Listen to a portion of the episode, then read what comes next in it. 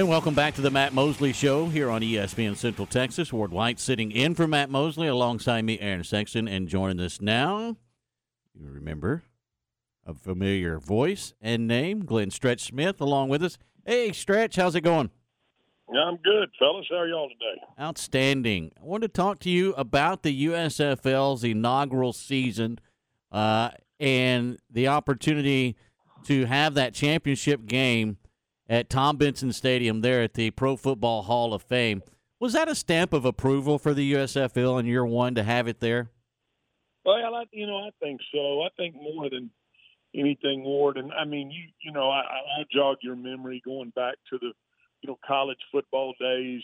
You know, when you when you came up through the Southwest Conference, I mean, ultimately you wanted to go play for the prize in the Cotton Bowl. I mean, mm-hmm. that was where the Southwest Conference went. That that was what meant so much was to get that Cotton Bowl watch, get that Cotton Bowl ring, be able to, you know, come to Dallas and and and, and surround yourself in a hundred thousand seat stadium in what was, you know, or still is Fair Park, and so, you know, to be able to put an inaugural league in that position where you could say, okay, we're going to go play this at, at, at the Pro Football Hall of Fame and, and, and go to Canton, albeit they didn't have full service hotels there. We had to stay in Cleveland. I mean, there were some, uh, you know, there were some things that from an operational standpoint that the league had to work through and Daryl Johnston and, and Brian Woods, you know, the, the president operations guy, they were able to work through all that. And I think being able to give those players in an inaugural season an opportunity to say, okay, ultimately the prize is here and we're going to where you know all of the to walk through the Pro Football Hall of Fame. It, it really is, and I got to do it when I was with the Cowboys, and then obviously Troy. You know, I was fortunate enough that Troy involved me when he went into the Hall of Fame, but being able to go there and being able to see those players, and it's almost like you can you can smell you know the the the the, the jerseys, the helmets, the things that it just it it it, it really it, it engulfs you in what you know the sport is all about. And so going to uh, you know where where the best players of all time are, the best coaches of all time, and obviously they've spent a ton of money on that you know, on that Hall of Fame village, mm-hmm. uh, redoing that stadium. It really was. It was. It was a Class A experience and something that I'll never forget. And I'm sorry we couldn't win the stinking game, but it still was a hell of an experience. When you look back at, at being able to be there for that championship game, but moreover, just the young players that you were able to watch grow through the season, was that a part of this first year of the USFL that you look back and you go, now this is what this was supposed to be about? Uh, yeah, yeah. I, I think the interesting thing was, you, you know, and, and again, you know, we all have our own point of reference from football to draw from, and and we all know the NFL does a, an unbelievable job at at scouting, the things, the analytical things that are out there now, the money that NFL teams spend putting scouts on the road and and being able to go discover the talent. Yeah, these kids, you know, they're just under that level but the thing is, they still want to, you know, they still want the Casey Kasem mentality of keep your feet in the ground and reach for the stars. Be mm-hmm. able to, be able to give yourself uh, that one opportunity to say, okay, I still think I've got, you know, what it takes to play at the highest level. Let me go play for a year or two in the USFL and see if I can attain a shot to go to a camp, attain an opportunity to, to, to, to just get to the 90 man roster and then let the cards fall where they may. I'll give you a great example. We had a kid, Maurice Alexander, and again, I know you'll understand this. He went to FIU, and he went to FIU as a quarterback, undersized quarterback, probably 5'10.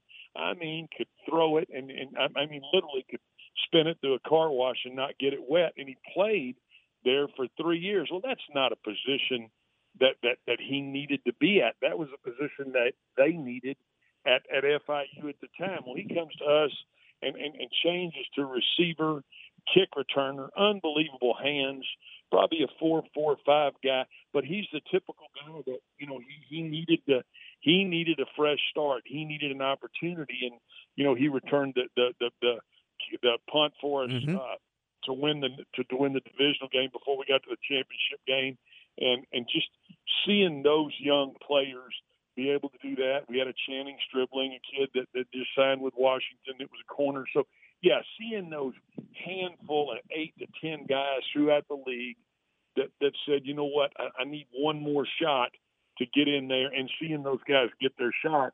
I don't care if you know you were rooting for us at the Philadelphia Stars or, or the New Jersey Generals or the Birmingham Stallions. If you're part of the USFL, you want to see those kids get that opportunity to go to go to the NFL, and certainly I'll be rooting on all those guys. You know, as we go into training camp here and start looking at some NFL stuff, I'll be rooting on those guys to be able to hang on and make those rosters. Stretch, do you feel like that that's going to be the best thing about the USFL? The way the USFL can make it this time is to I don't really want to call it a minor league, but kind of be a, a stepping stone for those players who are on the edge to hone their game and just get those opportunities you're talking about at an NFL camp? Well, I mean, I, I, I, I'm not real sure that I'm going to answer this the right way, but I'm, I'm, I'm probably going to ask it back to you, Ward. I mean, we see the landscape of college football changing right in front of our eyes, right there. Mm-hmm. Senator was talking about, you know, conferences alignment. We're talking about all this NIL money now. Hey, hey, is the University of Texas going to give every player X amount of money? You know this as a business guy. If you set up those guys, and let's say, let's just say for a round number, they're, they're paying those kids 100K a year, scholarship kids to, to, to on an NIL deal. Uh, you're going to graduate from college and have to take a 50% pay cut if you go to work for one of the big accounting firms. So I, I, I think we're seeing the, the, the landscape of college football is changing. Now, I'll go back to what you're saying about the USFL. What if these guys in year two, you know, get into the portal? They don't get an opportunity to to to maybe go from from uh, from playing and making that kind of money in an NIL deal what if they had an opportunity to say, well, you know what, instead of instead of my last two years of playing in college, I'm going to go on and play in the USFL where I can make sixty-five or seventy thousand dollars in a ten-game season. To me, that makes a lot of sense. So, I don't know that I that I foresee this being a developmental league for the uh, NFL. I think it's a standalone entity that, um, quite frankly, you know, is giving those kids an opportunity is it going to be like it was when you know when President Trump owned the New Jersey Generals and went and signed a guy like Herschel Walker or the LA Express signed Steve Young? I, I don't think that. I don't think that's going to happen. I think they've shown that business model won't work. But I do think that you're going to see. Um, you'll see how the league could develop after making it the first year. Once you get in those you know, once you're able to branch out, maybe next year get into say two hub cities, and then they're able to, you know, create the synergy around the league and spring football. Which, let's be honest, you want to watch spring football, or you want to watch you and I go play a damn game of cornhole out here. I think most people are going to want to watch spring football. So that's, you know, I think that's what gives it a chance. Do you do you think they're going to? You mentioned just now that the hub cities, and that's where it, it all took place in, in one city this year. Do you think there's going to be a couple of hub cities, or do you think that eventually it'll be home stadiums for these teams? Well, I do. Yeah, it's a good question. I do think that you know, as a league, they eh, you, you know that they came out and contained their cost because you know, I mean, it, it's it's a big cost to go charter an airplane and right. fly around the country. Do I think next year they could go to two, maybe three hub cities? Um, and and be able to eventually branch out. Let's say, you know, let's say for instance this year again I coach for the Philadelphia Stars. Let's say we get to we get to November, December, and we say, hey, you know what, we, we want to take a look at our team. We want to have some OTAs. Let's go for a week and get in your home city and start to connect. I think there's a lot of different things that the management team of the USFL could do, but I do think that they're going to be very smart in how they continue to stick with their budgets, contain their cost, and be able to roll out a, a, a product that, hey, I'll be honest with you, week one or two of the USFL season is just like week one or two of, of the preseason. It, there, there were times when it was ugly. You turn blitzes loose. You, you, you, you don't get the protection the right way. Uh, you put the ball on the ground and you go, God, it's ugly football. But I'll tell you this: by week four, five, or six, I felt like we were playing really good football. We were understanding where guys were coming from. The speed of the game was there, and I think you saw, you know, what was a, product in the final game of a 33-30 game that was very close. Finish the season and be able to say, "Hey, spring football is viable." And like we talked about earlier, you can watch spring football, or you can watch, you know, the Indianapolis 500 or the Colonial Golf Tournament or whatever that was out there the USFL was able to, uh, to outdraw, you know, with those partners at Fox and NBC. So I, I do think that there's a place for spring football. They got to contain the cost, and it'll be interesting to see how they navigate that moving forward. Glen Stretch Smith with us here on the Matt Mosley Show. Ward White's and Aaron Sexton along with you. All right, we're eight days away from training camp opening up. Cowboys usually have some drama, or sometimes has some drama going into to camp. Uh, do you see any drama blowing up for the Cowboys in your mind, Stretch? Uh, you know, I, I mean, there, there's always going to be something. That's just that's just how that's just how Mr. Jones rolls with that team. When they head out to Oxnard, I I think you know I think it's going to be a very interesting year. Obviously, you guys are are, are, are the flagship station there for the Cowboys, and I think there's a lot that, that uh, there's a lot of positive we could point to. Do I think uh, missing a guy like Randy Gregory is is, is going to take its toll? Sure it is. I mean, that guy off the edge. Do I think losing a guy like Amari Cooper? Yes, but ultimately, you know, they they paid the quarterback, and he got the lion's share of the money, and they weren't able to pay those other guys. They weren't able to. You know, strike a deal with Dalton Schultz. They weren't able to continue to pay Amari Cooper. They couldn't give the money that Randy Gregory got from Denver, and so uh, you're going to have to see some young guys step up. Is that a good thing? Is it a bad thing? I think it's a young man's game, and you know that. And we'll see if the Cowboys can get that done. I mean, are they going to are they going to be the same team that whips it all around the yard and throws it 40 times a game? I don't think so. I think you're going to see a team that is going to say, "Hey, we're going to we're, we're going to take what the defense gives us right here and be able to do some things offensively, and then you know defensively, we, you know how how does Diggs continue to you know, how does he continue to grow? I mean, uh, Vander Esch is coming back, and you know, we'll, we'll see how they go. But I, I do believe that, yeah, we'll see some sort of, uh, we'll see some sort of shenanigans out there with the Cowboys, and, and hey, hopefully they they'll give us a they'll give us a good fun uh, season to watch and, and, and a reason to want them to get in the playoffs and see where it goes from there. And if it doesn't, Ward, you, you and I'll be on here and we'll be talking about how, how when does Jerry strike up that jet to get down there and get Sean Payton, and here's the next head coach. Yeah, how hot is that seat for Mike McCarthy, Stretch? Ooh, you know, you're trying to draw me off sides right there. That's the old quarterback, and you giving me the hard count. You know it's going to be.